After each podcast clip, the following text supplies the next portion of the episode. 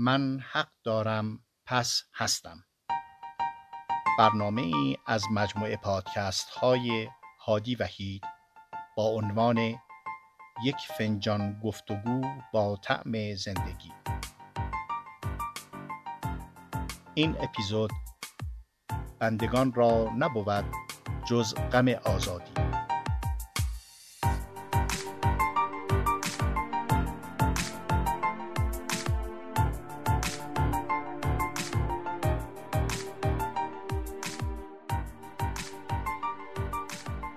به نام خداوند جان و داد و خرد.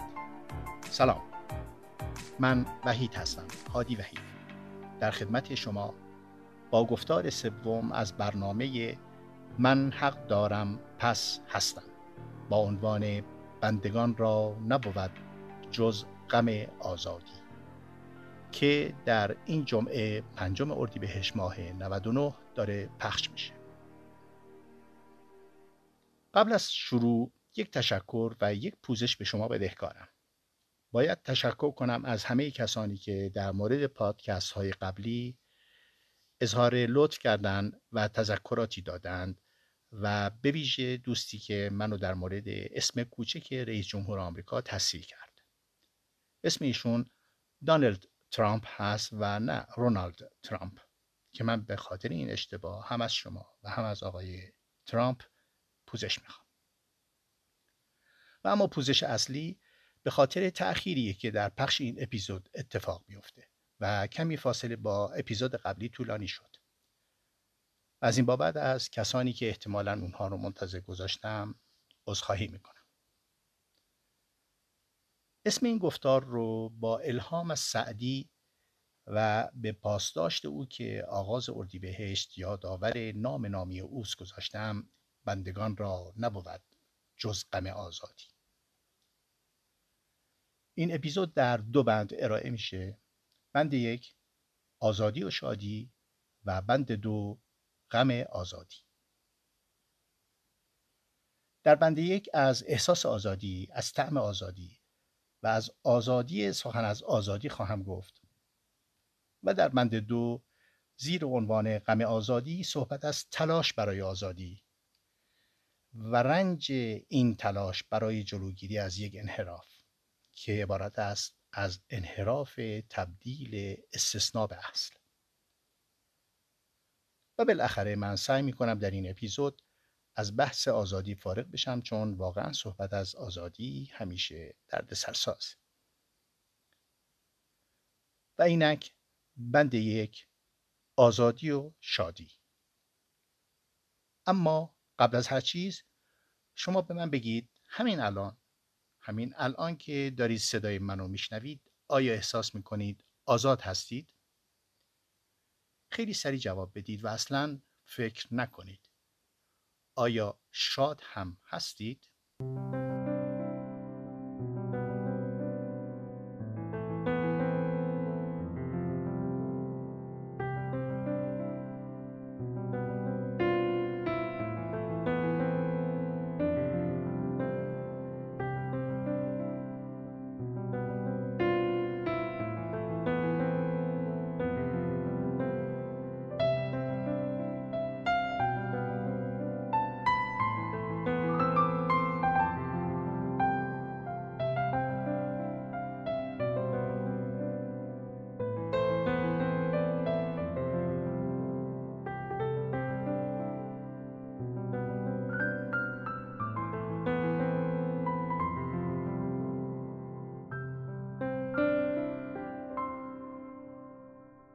اینجا در بند یکم و زیر عنوان آزادی و شادی سه نکته رو می‌خوام یادآور بشم. یکی طعم آزادی یکی احساس آزادی و سوم آزادی سخن از آزادی. همین الان پرسیدم که آیا احساس آزادی می‌کنید یا نه؟ آیا شاد هم هستید؟ در واقع پرسش از اینه که چه نسبتی میان شادی و آزادی هست؟ هیچ وقت تجربه کردید آزاد و یله و رها بودن رو؟ شده آیا که به دشت سرسبز و خلوتی برسید یا به کنار ساحل دریا؟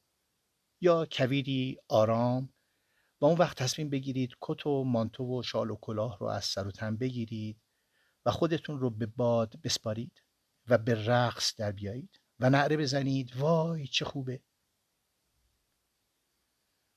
آزادی به خودی خود شیرینه. شما تصور کنید یک زندانی داشته باشین و یه وقتی به شما اطلاع بدم به خاطر عید یا هر مناسبت دیگری به اون مرخصی دادن و اومده خونه. چقدر خوشحالی می‌کنید. تازه مرخصی از زندان که آزادی نیست.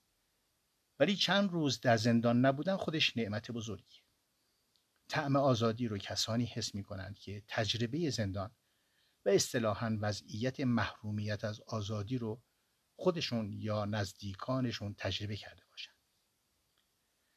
وقتی نداشتن شیرینی آزادی رو با تلخی نداشتنش تجربه کنی اون وقتی که معنای طعم آزادی معلوم میشه.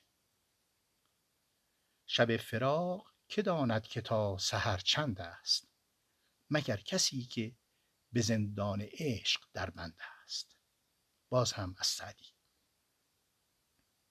وقتی از طعم آزادی صحبت می کنیم در واقع مثل هر طعم و مزه دیگری در زندگی و مثل خود زندگی که داشتنش رو با تصور نداشتنش تجربه می کنیم مسئله برای ما روشنه. طعم زندگی رو البته فقط با طعم آزادی میشه چشید و به همین جهته که این صحبت های ما با شما که اسمش هست یک فنجان گفتگو با طعم زندگی به ناچار باید مزه زندگی با طعم آزادی رو جزو نخستین گفتارهای این سری پادکست ها و گفتگوها قرار می‌دادیم. ولی هرچند خود آزادی شیرینه اما صحبت از آزادی سخته و چه بسا تلخ و یا در مواردی به تلخی بگراید. به طور کلی سخن درباره آزادی آسون نیست و به قول برادران افغان مشکلات در این باب کلان کلان است. مختصر کنیم و آرزو کنیم تا از این سیاهچال آزادی به سلامت درگذریم و زودتر برسیم به مباحث مهم دیگه ای که من خودم شخصا برای اونا عجله دارم. اما در مورد احساس آزادی. برمیگردم به اون همه مشابهت که میان آزادی و زندگی در صحبت های قبلی با هم داشتیم. ببینید خیلی ساده است. اینکه بفهمیم برای نفس کشیدن هوا هست یا نه نیاز به لابراتوار و متخصص علوم آزمایشگاهی نیست. وقتی داری خفه میشی می‌فهمی دیگه که هوا نیست. آزادی هم همینه. آزادی باید احساس بشه تا وجود داشته باشه و احساسش نیازمند ادبیات تخصصی و گفتمان متخصصان و فیلسوفان آزادی نیست.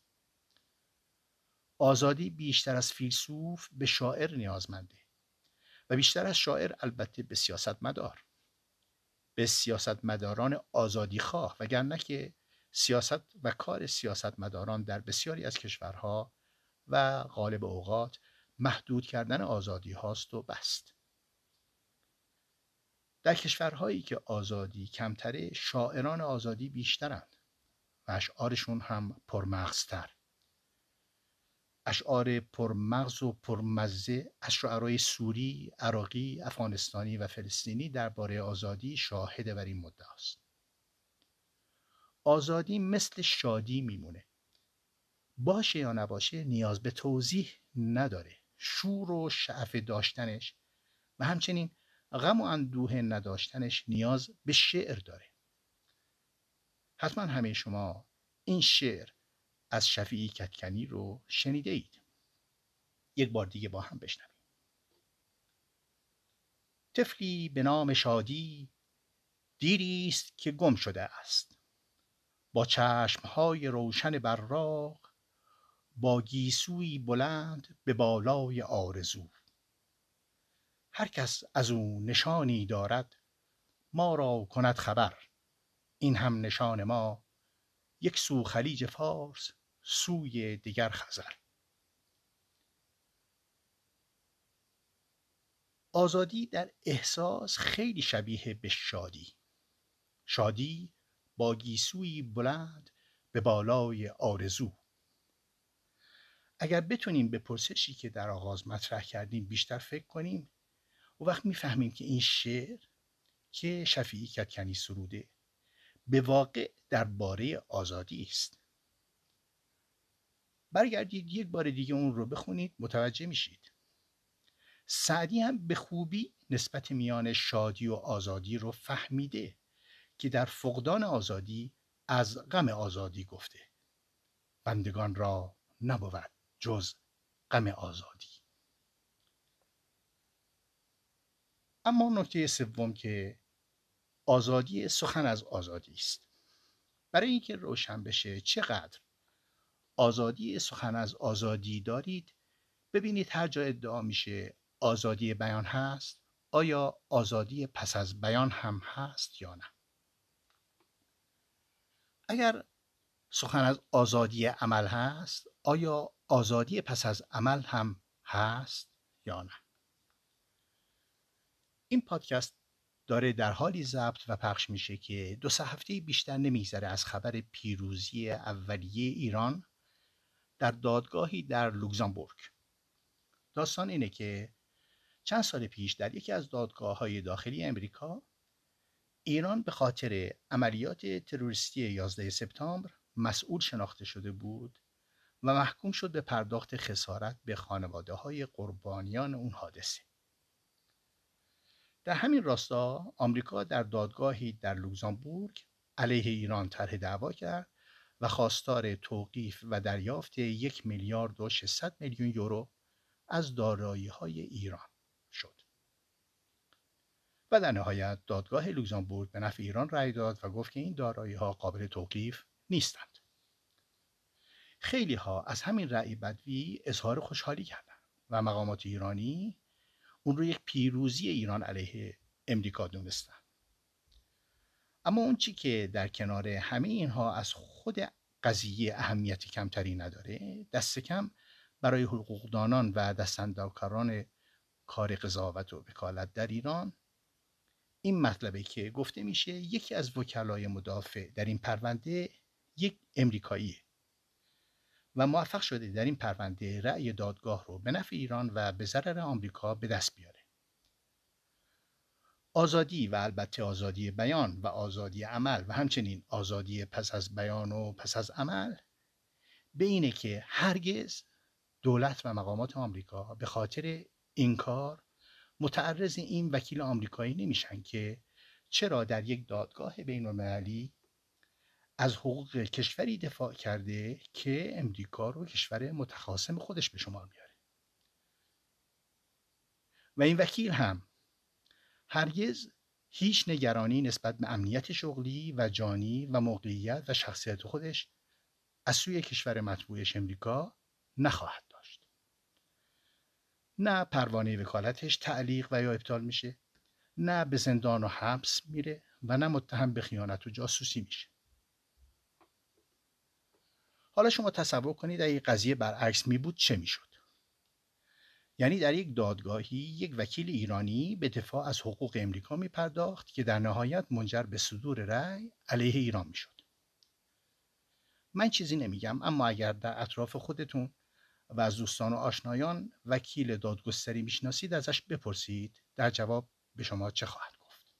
البته خود شما هم می‌تونید شخصا یه حدسایی بزنید. یادتونه در اپیزود قبلی پس از تشریح خودکامگی و استبداد رهبر آمریکا این پرسش رو طرح کردم که در این حال جای شگفتی است چرا همه خواستار مهاجرت به این کشورند؟ این هم یکی از دلایلش در گذشته هم موارد مشابهی از این دست در دادگاه های غربی و دادگاه های بین وجود داشته. این میزان از استقلال وکیل و قاضی زامن حسن اجرای عدالت در دادگستریه که لازمه کارآمدی قوه قضایی است. البته یادآور میشم که ما هم در ایران روی کاغذ این اصول رو داریم.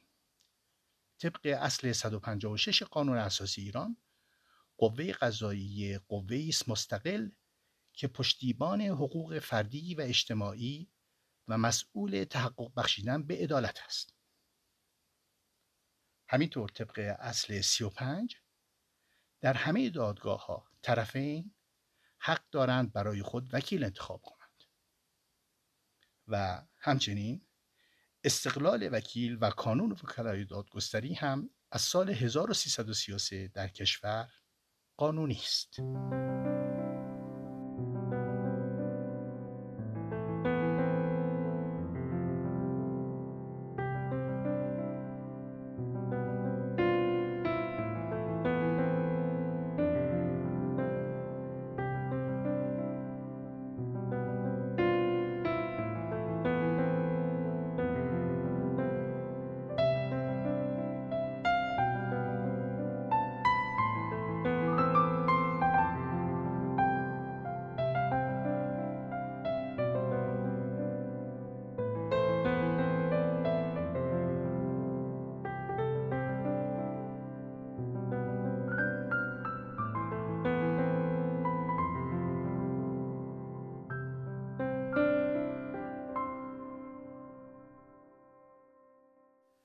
و اما بند دوم غم تلاش برای آزادی یا تلاش برای جلوگیری از یک انحراف.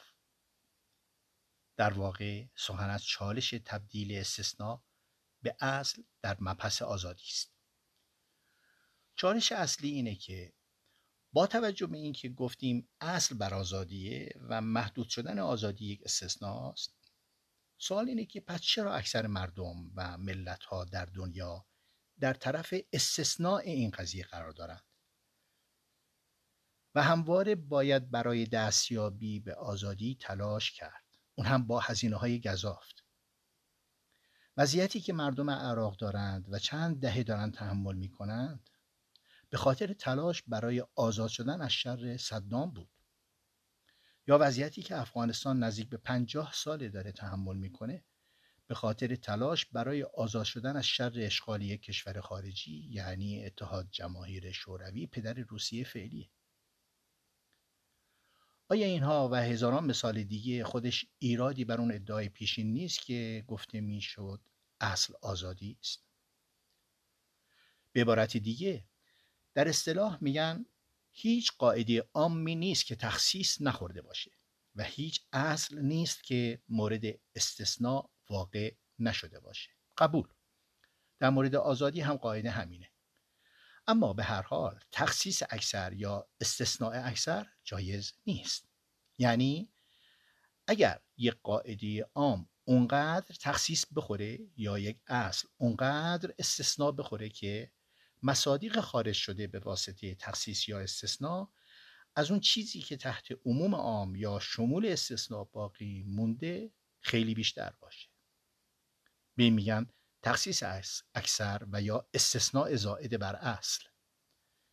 و نتیجهش در بحث ما این میشه که چون چنین است پس چه بسا باید می‌گفتیم اصل نبود آزادی است و برعکس دست یافتن به آزادی و بهره شدن از اونه که یک استثنا بر اصله. و در نتیجه به همین جهته که همگان در همه حال در تلاش و جدال برای آزادی هستند. وقتی من از سیاه چال آزادی می‌گفتم این تعبیر می‌تونه اشاره به همین سرسام گرفتن میان اصل و استثنا و عام و مخصص باشه. که موجب میشه در قوانین فراوان برخورد کنیم به تبصره های گوناگون و استثناها و موارد خاص که همه رو گیج می‌کنه و از قضا بیشتر اون چیزی که از اون مینالیم محصول همین وضعیته. بسیاری از فسادها، ستمها، قانونگریزی ها همه ناشی از رخنه که به موجب همین استثناها و تبصره ها و تخصیص ها پیدا میشه. ببینید باز یک مثال از همین آمریکای جهانخوار بزنم.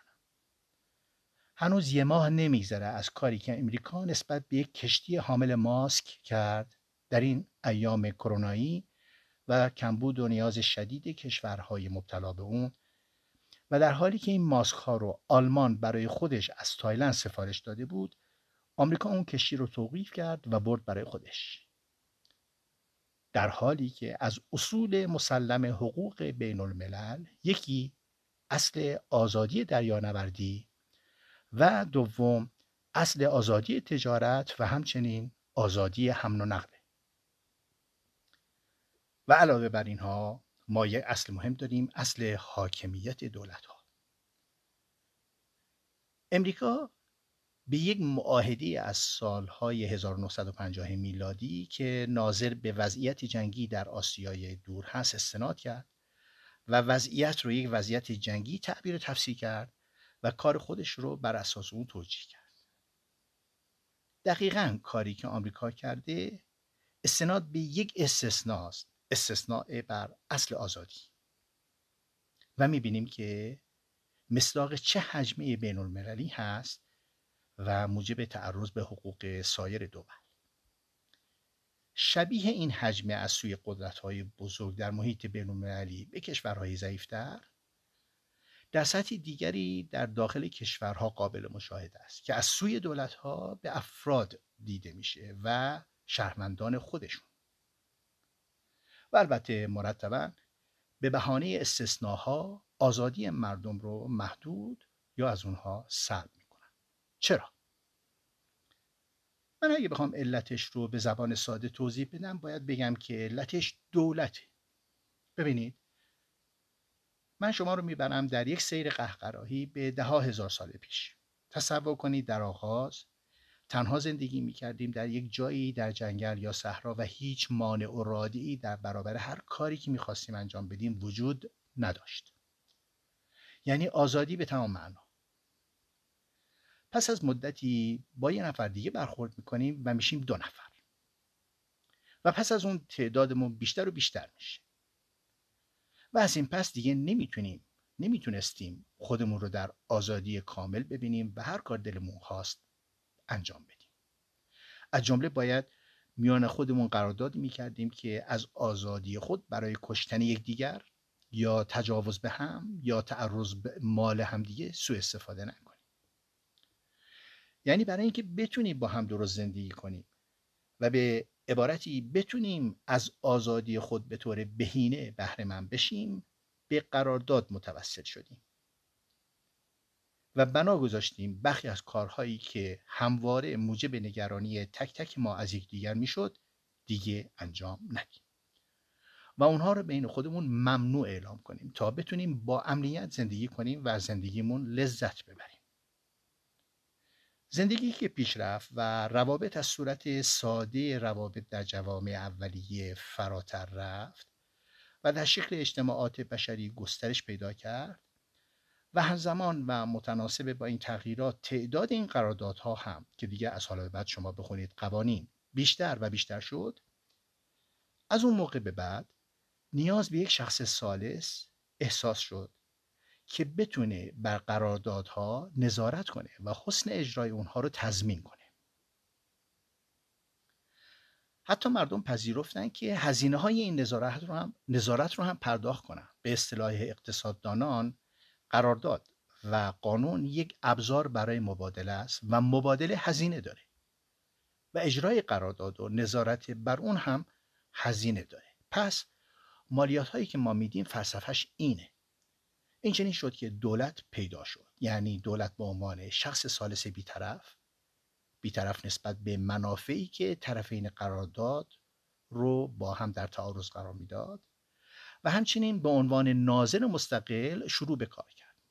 و البته هزینه کارش رو که هزینه سنگینی هم هست که عبارت است از هزینه نظارت بر قرارداد و تمدید سازوکارهای زمانت اجرا در روابط قراردادی از راه دریافت مالیات تأمین کرد. به این میگیم امنیت که گرونترین کالای عمومیه و تنها دولت از عهده انجامش برمیاد. خلاصه مردم حاضر شدن بخشی از درآمد خودشون رو هزینه کنند به دولت بدن تا از بقیه درآمدشون و به طور کلی از کسب و کار و مالکیتشون سیانت به عمل بیاد.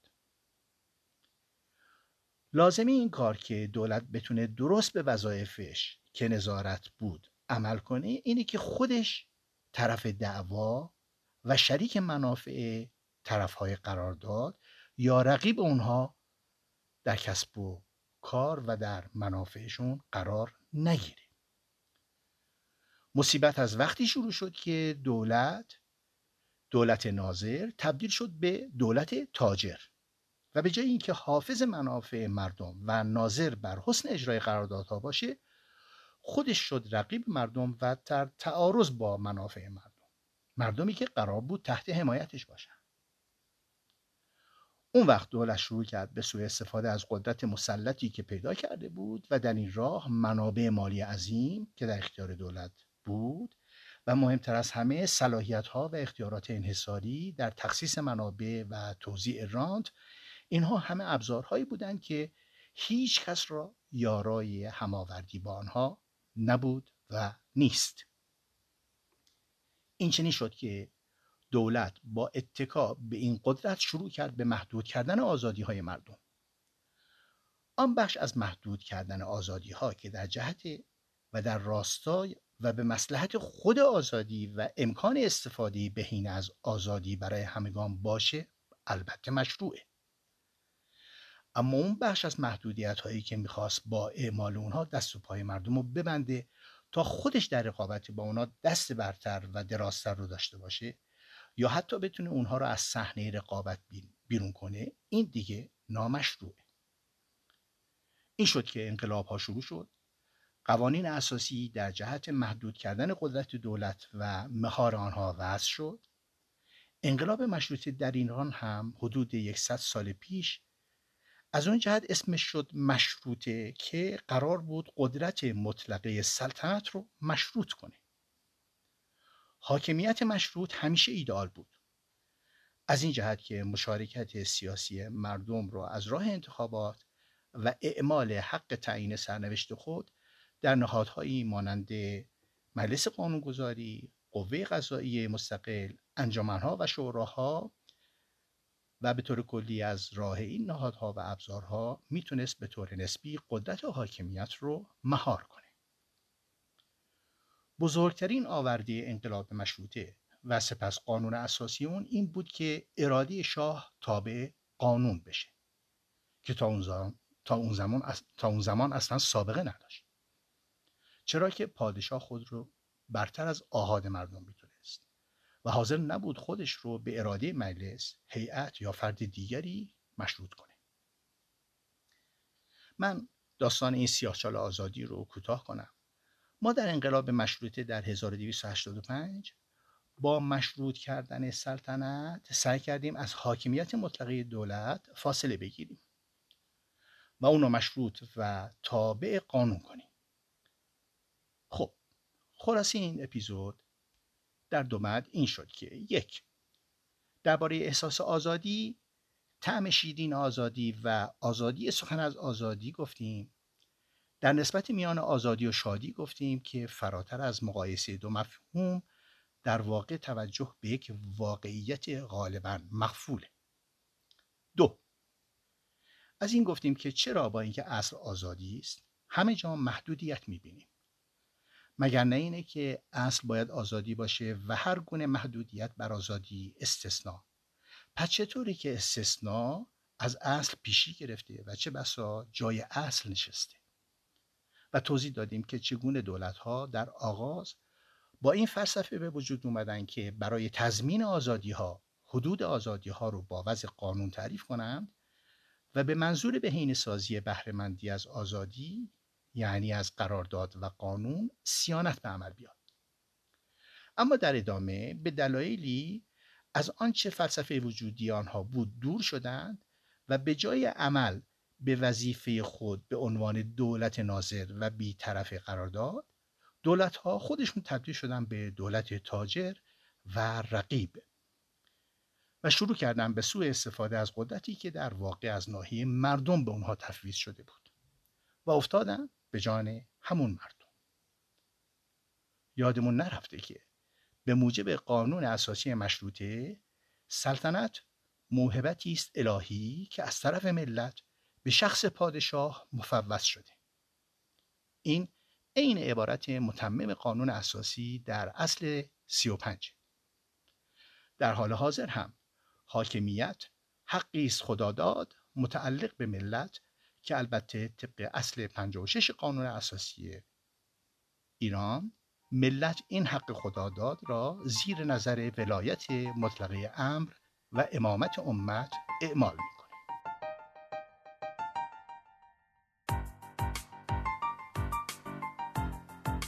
و این بود خلاصه گفتار سوم با عنوان بندگان را نبود جز غم آزادی. برای جزئیات بیشتر. راجع به این پادکست و دیگر برنامه ها به سایت من به نشانی www.hadibahid.com سر بزنید برای حمایت از این برنامه لطفا به لینک مربوطه در برگه این پادکست و در صفحه سایت یاد شده مراجعه کنید. و اینک می‌رسیم به پایان این گفتار و در انتظار گفتار دیگر تا نوبتی دیگر شاد و پیروز و پایدار باشید.